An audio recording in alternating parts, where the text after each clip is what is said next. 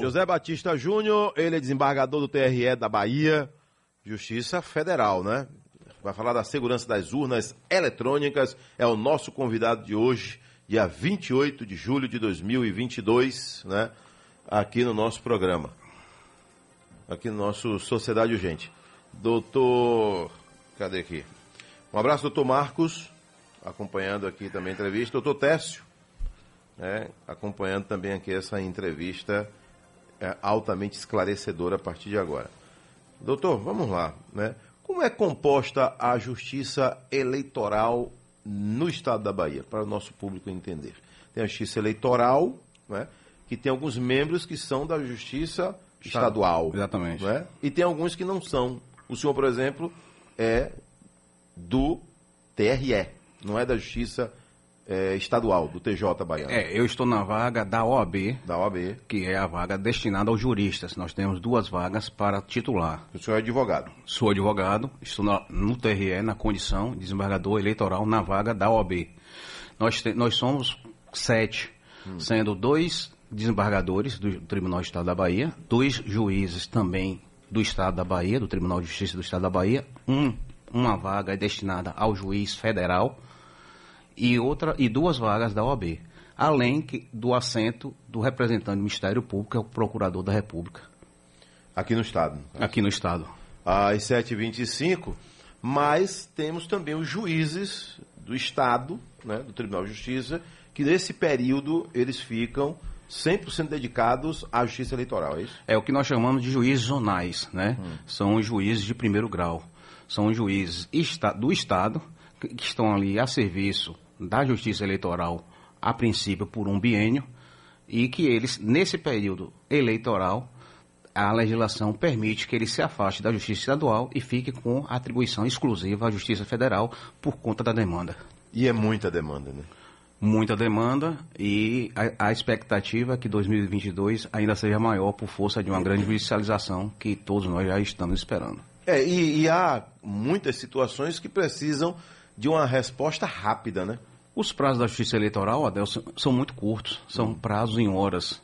Muitas vezes você tem que determinar uma retirada de uma propaganda indevida, ou de uma propaganda é, é, extemporânea, ou ante- uma propaganda antecipada, e isso tem que ser muito rápido. O que foi que aconteceu? Com a chegada da internet e das redes sociais, essa rapidez se, se exigiu mais ainda, por conta do- da- da- dos, dos fake news, né? das fake news que se divulgam. Antes era apenas um boato, antes era apenas uma fofoca, mas hoje com a chegada das redes sociais, a notícia que poderia, é, que, se, é, que, se, é, que se acha que seria verdadeira como falsa, se expande muito rápido nas redes sociais. Inclusive, essa é uma preocupação do TSE e do TRE da Bahia para a gente combater é, a fake news, que é um grande problema hoje da justiça eleitoral. um pré-candidato ainda, ou já candidato, não é? de repente está fazendo uma campanha lá em Santa Maria da Vitória irregularmente. Para mim, o maior fiscal dele é o opositor. Sem O- dúvida. é, o, o concorrente dele está de olho nele. sem então dúvida. vira o seu principal fiscal. Está de olho. Ele, ele recorre a quem lá? No caso, está lá em Santa Maria da Pronto. Vitória. O Em estado da Bahia é gigante. Santa Maria da Vitória vai ter um juiz eleitoral, um juiz eleitoral, Hum. Que vai é, atender todos aqueles pleitos e aquelas demandas daquela zona eleitoral. Que aí tem a cidade e vizinhos, no caso. É, a zona eleitoral pode ser uma cidade ou mais de uma cidade. De uma. No caso de Santo Antônio de Jesus, um exemplo é, rápido aqui. Dom Macedo Costa, a zona eleitoral é Santo Antônio de Jesus. Varzedo, a zona eleitoral é Santo Antônio de Jesus. Existem algumas cidades, inclusive, que são comarcas e não são zonas eleitorais. Interessante, né? Entendeu? Agora, doutor, vamos lá, né? Porque sua vinda aqui a gente acaba expandindo o- os conteúdos, né? E de perguntas, é óbvio.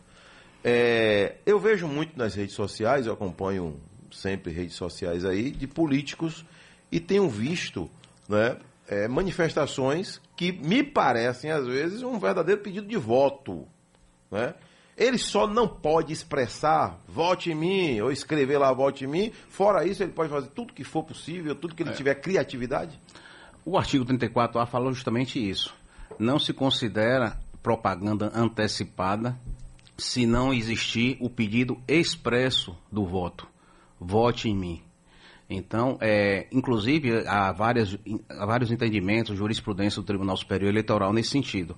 E a tendência é que o TRE da Bahia, assim como do, de outros estados, acompanhe esse mesmo entendimento. Só que existe aquelas, hoje na mídia, com as, as, as redes sociais, aquela coisa implícita daquele pedido que não é explícito, mas que indiretamente sugere, né? Que indiretamente ele está pedindo o voto. Então há uma subjetividade muito grande, inclusive nessa nessa interpretação. E hoje com os aplicativos de vários várias redes sociais, realmente e, e a, a, turma jovem, o eleitor jovem que acompanha muito isso, é, o, o, o candidato explora muito isso, porque sabe que vai alcançar um eleitorado novo, um eleitorado que significativo e a Justiça Eleitoral tem que estar atenta para todo esse momento. Doutor, vamos lá. Doutor José Batista Júnior, desembargador TRE da Bahia. Vamos lá. É, vamos imaginar aqui que o eleitor, ele muitas vezes se sente, é, olha, quem vai responder é o meu candidato, quem vai responder é quem eu estou apoiando. Né? Ele se acha que não vai ser alcançado, né? numa propaganda.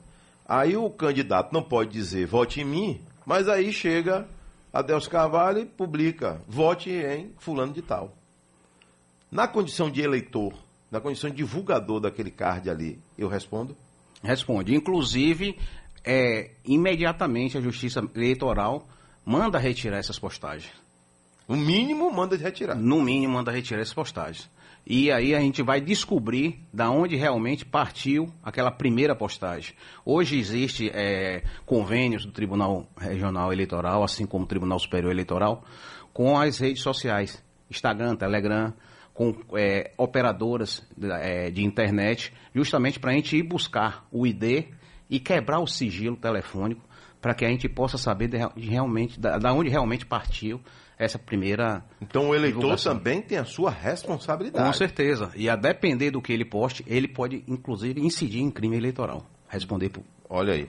Isso é um alerta, é uma prestação de serviço aqui no nosso programa, né? Alertando o nosso público.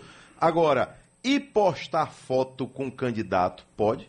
Sim, não há problema nenhum você postar uma foto com um candidato. Você tem que ter cuidado o que você vai mencionar na foto, o que, é que você vai dizer na foto. Mas uma simples foto nada quer dizer, nada significa.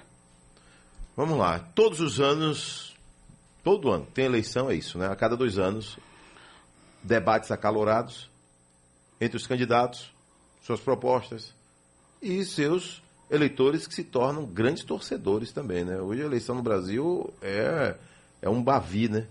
É um, um jogo de, de, de torcidas gigantes. Essa questão mexe muito com o imaginário das pessoas. Né? Mas todo ano de eleição sempre tem a polêmica da segurança das urnas. Né? Esse debate sempre vem à, à tona, mas antes ele não tinha a força que tinha como está esse ano por conta de um dos principais candidatos, hoje, que agora é candidato, né, presidente da República, que vem sempre tocando esse assunto da segurança das urnas.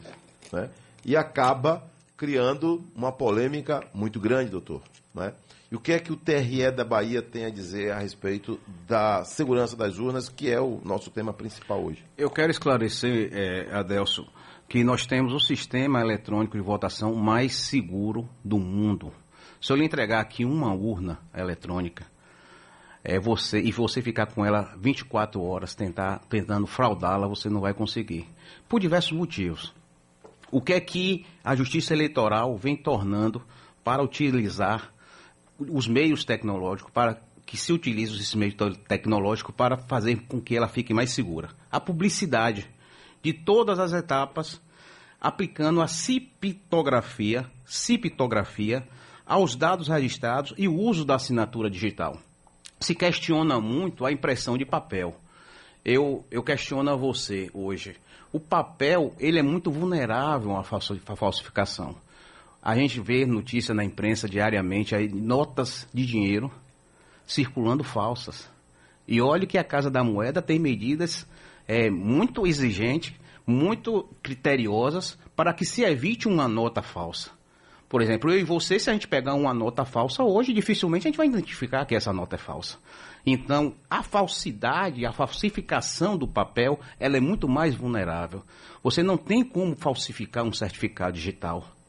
Quando um dado é passado para o TRE, para o TSE e vice-versa, ele é, ele é criptografado, ou seja, através de códigos.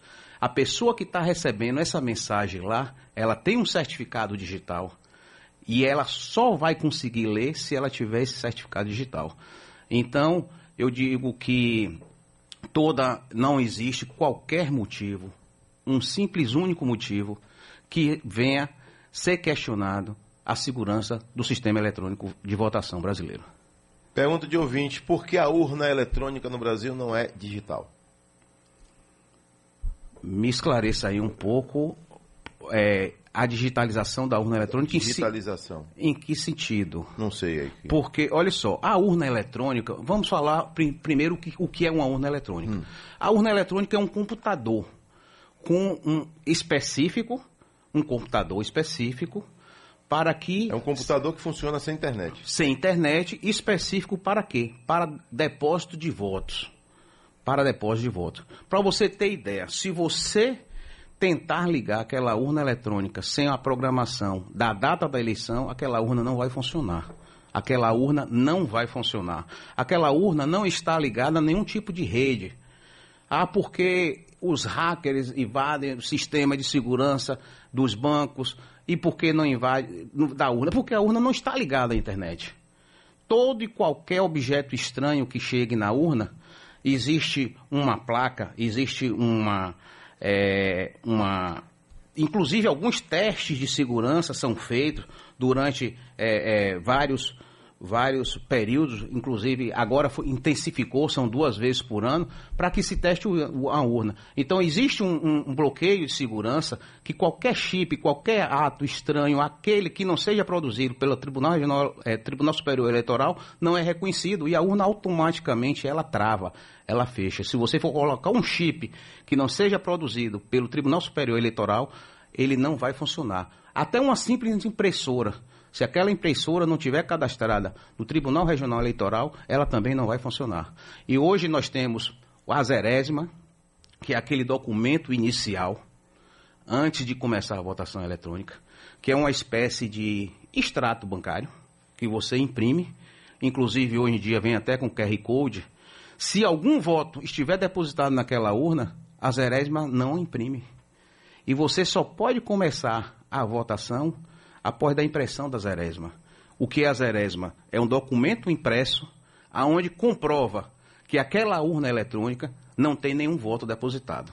Se, por exemplo, eu lhe der uma urna aqui na véspera da eleição, Adelso Carvalho vai lá e vota nos seus candidatos.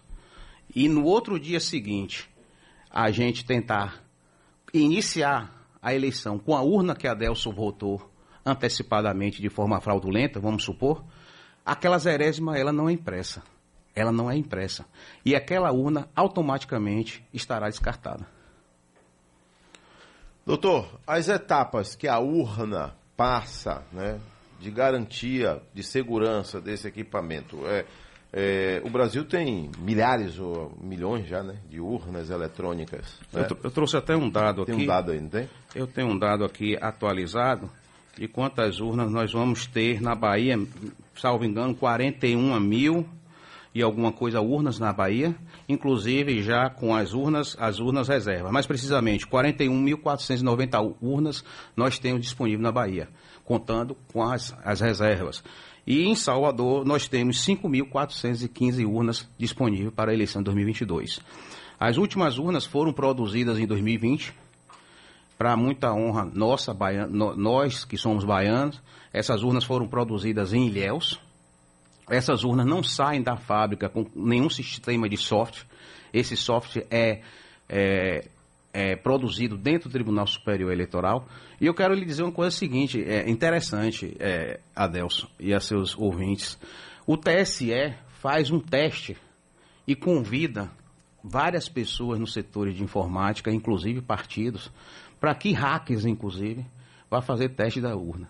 Se, se você imaginar, não existe algo mais interessante para um currículo de um hacker dizer que quebrou um sistema de segurança eletrônico. Então, vários hackers já tentaram é, invadir o sistema de segurança da urna eletrônica e nenhum deles conseguiram. É feito um teste. É feito um teste. Inclusive, esse teste é feito anualmente e muitas vezes duas vezes por ano, para que se tente se quebrar essa, essa segurança da urna eletrônica. Ela é disponibilizada para isso. E nós não tivemos nenhum caso, até o presente momento, que um hacker disse: eu consegui quebrar a segurança da urna eletrônica. Que isso para ele é como se fosse um prêmio para o hacker. Quando ele, ele quebra um sistema de segurança eletrônico, seja de quem for, uma instituição financeira, qualquer outra, para aquilo ali, ele é, é, aumenta o currículo dele. Aquilo ali é uma premiação para o hacker. Então nós não tivemos nenhum, nenhum fato concreto que viesse a, a desacreditar na segurança da urna eletrônica do Brasil. Pergunta aqui de ouvinte: por que não auditar os votos? O voto é auditável. Existe uma impressão chamada boletim de urna. Esse boletim de urna é, está lá impresso no final da, do fechamento das eleições, da, da votação, às 17 horas, quando encerra as eleições, é impresso, cada urna é impresso o seu boletim. Chama-se boletim de urna. Aquele boletim de urna está ali os dados, quantos eleitores participaram, é, quantos votaram no candidato A, quantos votaram no candidato B, quantos votaram nulo e quantos votaram em branco. E fecha. Fecha. E todos os fiscais de partido automaticamente têm acesso a esse boletim de urna, que por sinal também vem acompanhado hoje com QR Code. E o que é que ocorre? Os fiscais de partido, quando ele tem é, ciência daquele boletim de urna, ele inclusive pode tirar foto. Pode tirar foto. Por que que acontece no resultado das eleições, principalmente nas cidades pequenas, menores? O, o político, ele sabe quantos votos ele teve antes da divulgação oficial do Tribunal Regional Eleitoral da Bahia, justamente por quê? Por força desse boletim de urna. Então, quando é dado essa informação à sociedade e quantos mil votos tal candidato teve naquele estado, ele já sabe. Porque eles tiram foto do boletim de urna e ali já sai somando. Candidato B teve naquela urna 230 votos. Naquela sessão tal. Aí eles vão somando. Hum. Ou seja, quando o resultado oficial chega do Tribunal Superior Eleitoral, porque é centralizado em Brasília, e dali é distribuído para todos os TREs do país. Quando aquele resultado chega, o candidato já sabe quantos votos ele teve. Obviamente que não é um resultado oficial. Mas quando o resultado oficial chega, ele já está sabendo o resultado. Isso é uma prática comum e normal que acontece em todo o Brasil. Infância boa lá em Santo Antônio de Jesus, hein, doutor?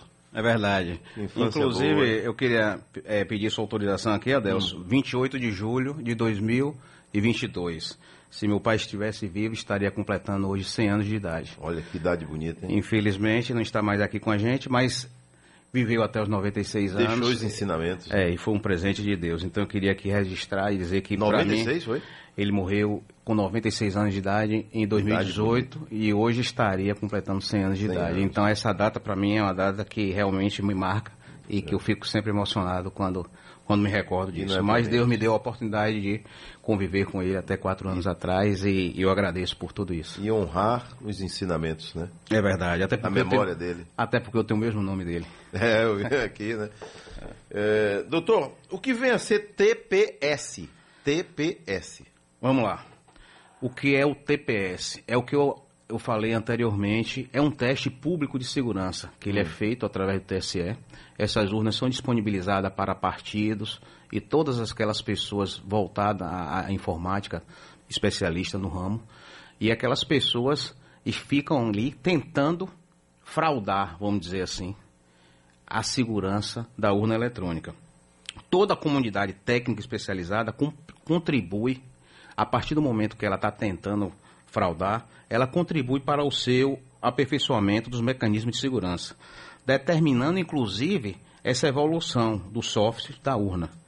É, feitas essas correções, qualquer falha que exista porventura, essas melhorias são propostas e são automaticamente debatidas e inseridas nas, nas novas urnas. A tecnologia é como um celular. Você pega um celular hoje, o celular de dois anos atrás não tem a mesma tecnologia do celular de hoje. É como as urnas eletrônicas.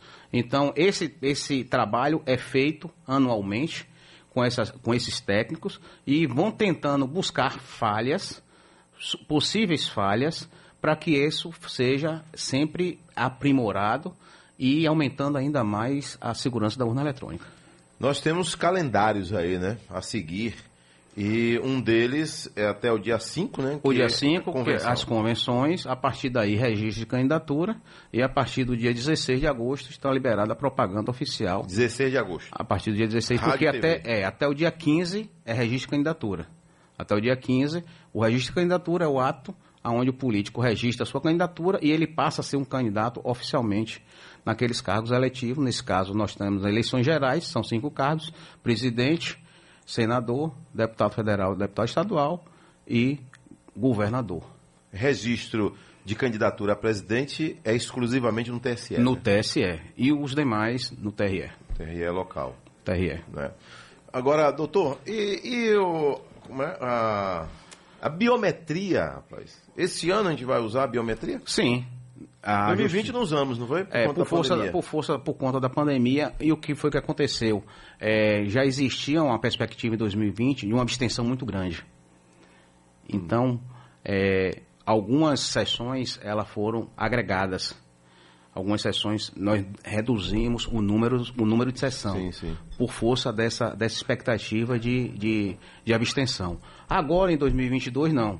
Não existe mais essa, essa agregação de sessões foram liberados aquelas pessoas que não conseguiram realizar, até por força da pandemia, a biometria, aquelas pessoas que não têm o sistema biométrico de identificação, vai poder exercer o seu direito de voto. Mas é interessante que se diga uma coisa. Que a, biometria acabou ficando um pouco é, é, é, enfraquecida por conta da, da pandemia ainda. Então, a gente não está com o Brasil por questões todo. sanitárias. Por o questões... Brasil todo não está ainda. É, né? não, por questões sanitárias, realmente houve... Quem esse... sabe na próxima eleição já... É, mas a pessoa que não conseguiu fazer o seu cadastramento biométrico, ela vai poder exercer o direito de Pronto. voto. Qual é a diferença? O mesário, a partir do momento que a pessoa apresenta o seu documento de, com foto e não está cadastrado biometricamente, a biometria que fica ali para liberar o voto dele é do mesário. Por que isso? Antes de 96, existiam alguns fatos que chegaram a público, inclusive, que existia fraude quando era cédula, porque algumas pessoas que trabalhavam com mesário verificavam lá, fulano, beltrano, cicano, 20 pessoas não vieram votar. Hum. O que é que se fazia com o papel? Dava um jeito. Votava por aquelas pessoas. E hoje, o dedo, a digital, do mesário fica lá. Se aquela digital dele ficar muitas vezes no sistema, se abre uma apuração. Vai apurar por quê? Vai apurar por quê. Entendeu? Então, a questão da segurança do voto eletrônico, você vê que é uma cadeia. Não, e, e essa envolve, informação envolve que várias, agora envolve várias questões importantíssimas, porque muita gente já estava se perguntando quem não fez a biometria Pronto. vai poder votar esse ano? Vai poder votar. Então vai poder votar. Só que quem vai colocar e avalizar que ele está votando é o mesário. é o mesário. É só o, o mesário só. Um mesário. Um mesário. Ele vai colocar a biometria dele e dizer que Adelso, que, que não está cadastrado realmente compareceu e votou. Doutor José Batista Júnior, muito obrigado por ter vindo aqui ao nosso programa. Esclarecimentos incríveis, muito bons, que vão nos ajudar muito, inclusive aqui nos nossos comentários, né, doutor Técio? Doutor Técio fez uma palestra aqui na Rádio Sociedade, palestra de manhã, palestra de tarde, para os apresentadores, repórteres, produtores, pauteiros, não foi, doutor Técio? Grande amigo, doutor Técio, doutor Marcos Sampaio. A participação dele trouxe esclarecimentos importantíssimos né, para a nossa Rádio Sociedade da Bahia. Né? Obrigado, doutor, e todos que o acompanham. Eu que agradeço, Adelso. Quero dizer que a Justiça Eleitoral está à disposição sempre da Rádio Sociedade para qualquer tipo de esclarecimento e desejar né, sucesso para vocês da imprensa. Obrigado. E estamos juntos aí nessa jornada. Um grande abraço. Entrevistamos o José Batista Júnior, desembargador do TRE da Bahia, falando sobre segurança das urnas.